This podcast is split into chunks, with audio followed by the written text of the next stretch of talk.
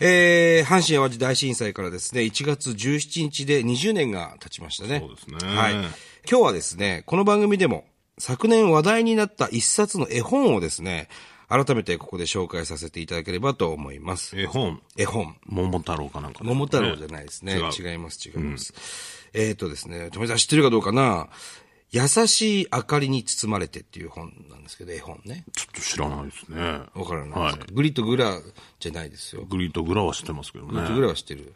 優しい明かりに包まれて。そうなんですね。はい。これはですね、えー二人のお母さんが共同著者なんですね。はい。えー阪神・淡路大震災で当時1歳半の双子の長男を失ってしまったお母さん、高井千鶴さんが書いたですね、二、十、歳になったあなたたちへ、そしてですね、東日本大震災で、えー現在も未だに、えー行方不明の、えー当時8ヶ月の長男、正人くんへの思いを竹沢沙織さんが綴った一緒にっていうお話の2話で構成されている絵本なんですね。うんはいはい。えー高井千鶴さんはですね、当時1歳半の双子のママなんですね。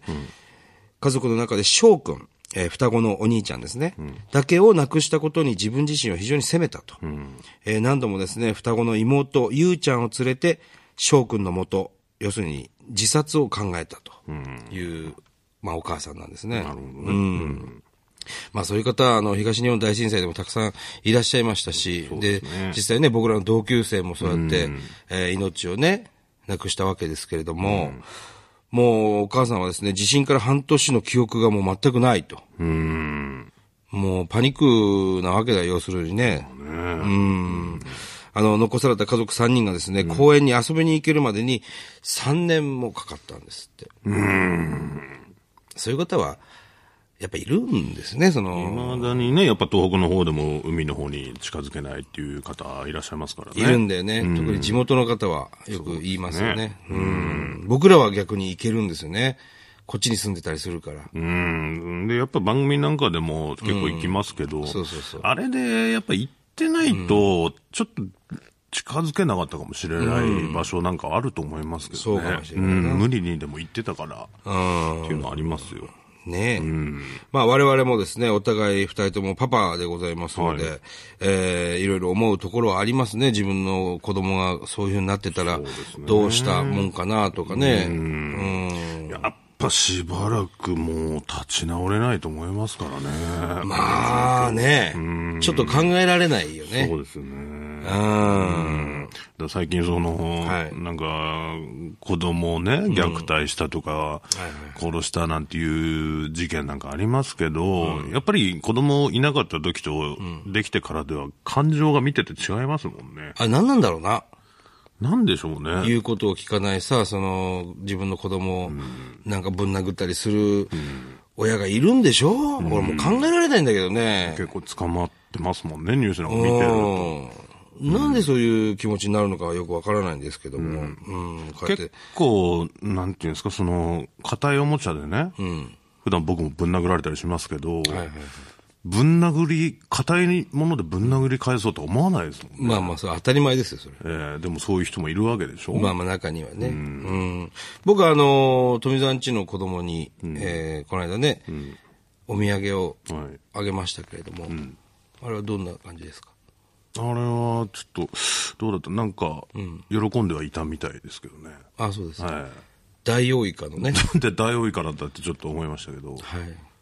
プラスチック製でできた50センチぐらいのダイオウイ気カ持を。ち悪かったですね、あれ。はい。本当にリアルなね、な絵んの。なんで、まずそもそもあれをチョイスしたのかって僕は思ってますけど。でやっぱりダイオウイカっていうのは非常に流行ってますから、 お前んちの子供もやっぱ知らないといけない。まあまあね。大きさで言うとスルメイカぐらいなんですけども、でもダイオウイカあれをあれをダイオウイカだって言われて渡されてもね。はい。ちょっとね、まあまあまあ、今日の朝ちょっと僕も寝てたもんでね。はいあの、どんな反応だったかちょっとよくわからないんですけども。大洗水族館から買ってきたんですけどね。ええ僕も、あの、あなたの娘に、お土産渡しました。ありがとうございます。それはどういう、首にぶら下げてましまあ、そうそう た。はい。あの、ネックレスネね。ックレスよね。え名前を彫っていただいて、ありがとうございます。えいえいお互いこう、プレゼントを渡し合う っていうね、この、なんでしょう、この素晴らしいコンビ愛っていうかね。ね。必ずどっか行くと、お互いにプレゼントを渡すという。まあまあね。ね、ええでもお互いの子供に対してですからまあね、うちの子供が選んでましたから、あれを。ああ、そうですか。ええこれがいいおそお揃い、お揃いです。お揃いで。うちも同じもの。同じもので。はあい あー。ちょっと将来不安です。ねあんまりね。大丈夫かなと思いますけど。えまあだけどね、その、本当に子供いる親ですから、僕らもね。うん、本当にあの、こうやって、阪神淡路大震災だったり、東日本大震災でね、子供を失った、あの、親の気持ちっていうのはね、あの、まあまあ、その方、本人の気持ちにはほど遠いですけれども、気持ちはわかりますよね。うんでね、この絵本を書いた、そんな彼女だからこそですね、東日本大震災で子供を失ったママたちに寄り添ってあげたいということで、東日本大震災で正人くんが行方不明になっている竹澤沙織さんに出会ったんですっえてなる。ほど。はい。えー一方の竹澤沙織さんなんですが、一刻でもですね、早く子供の消息を知りたいにもかかわらず、うん。写真整理のボランティアに参加されていたと。うん。いうことなんですね。まあそういうことで、こう、自分のね、うん。なんていうんだ、その思いというのを抑えていたのかもしれないですまあ、。何かやってないとね。うん。でそういう方いっぱいいましたからね、実際。僕らもあの、何度も何度もね、東北の沿岸は行きましたけれども、いたよな。自分の親、どっかいないけど、もう今これやるしかないでしょ、つって一生懸命片付けてる人とかもいたもんね。なんか、あれでしょその、身内の方行方不明で、スキューバかなんか、そう、この間ね、ニュースになってましたけども、自分の奥さんが未だに行方不明だということで、その旦那さんがね、まあ、会社を辞めて、スキューバダイビングの免許を取ったんですって、もう、で、絶対探すんだと、絶対俺がこの手で探すんだ自と分。で潜って。そう、で、今もう、ほぼ毎日潜ってる方がいらっしゃるんですね、でなんでそんな気持ちになったのかっていうと、まあ地震があって津波が来る前に電話がかかってきたんですって、奥さんから。で、津波がその時ちょうど来たんでしょうね。助けてって言って電話が切れたんですって。その助けてっていう声がずーっと、まあ、ノリに焼き付いてると。これもう今でも助けてって言ってんだきっとっていうので、今も潜って探してるらしいです。俺が助けるんだ。うん、助けてって俺言われたからって言ってね。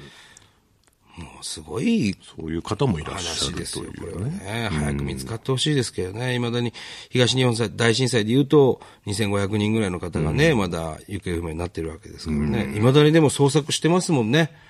ほんと、節目節目で、まあ、月命日と言われる毎月11日にはですね、必ず、あの、捜索してますよ。うん。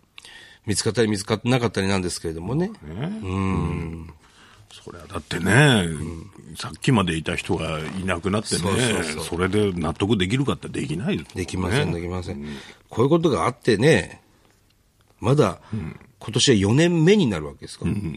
ちなみにですね、阪神・淡路大震災で被害に遭った、えー、高井千鶴さんなんですが、はい双子の妹、ゆうちゃんがですね、二、十、歳を迎えて、初めて18年前に元気だった二人のビデオを見返すことができたそうですや。っぱりね、これだけかかるんですよ。いや、見れないですよね。まあ、双子の妹ゆうちゃんが二十歳になって、まあ大人、ね、成人を迎えてみようかという気持ちになったんでしょうけれども、それでもなかなか見ることはできなかったと思いますよ。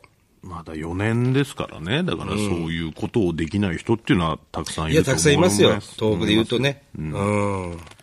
そんな素敵な絵本、優しい明かりに包まれてをですね、えーなんと番組ではプレゼントをしないんですよ。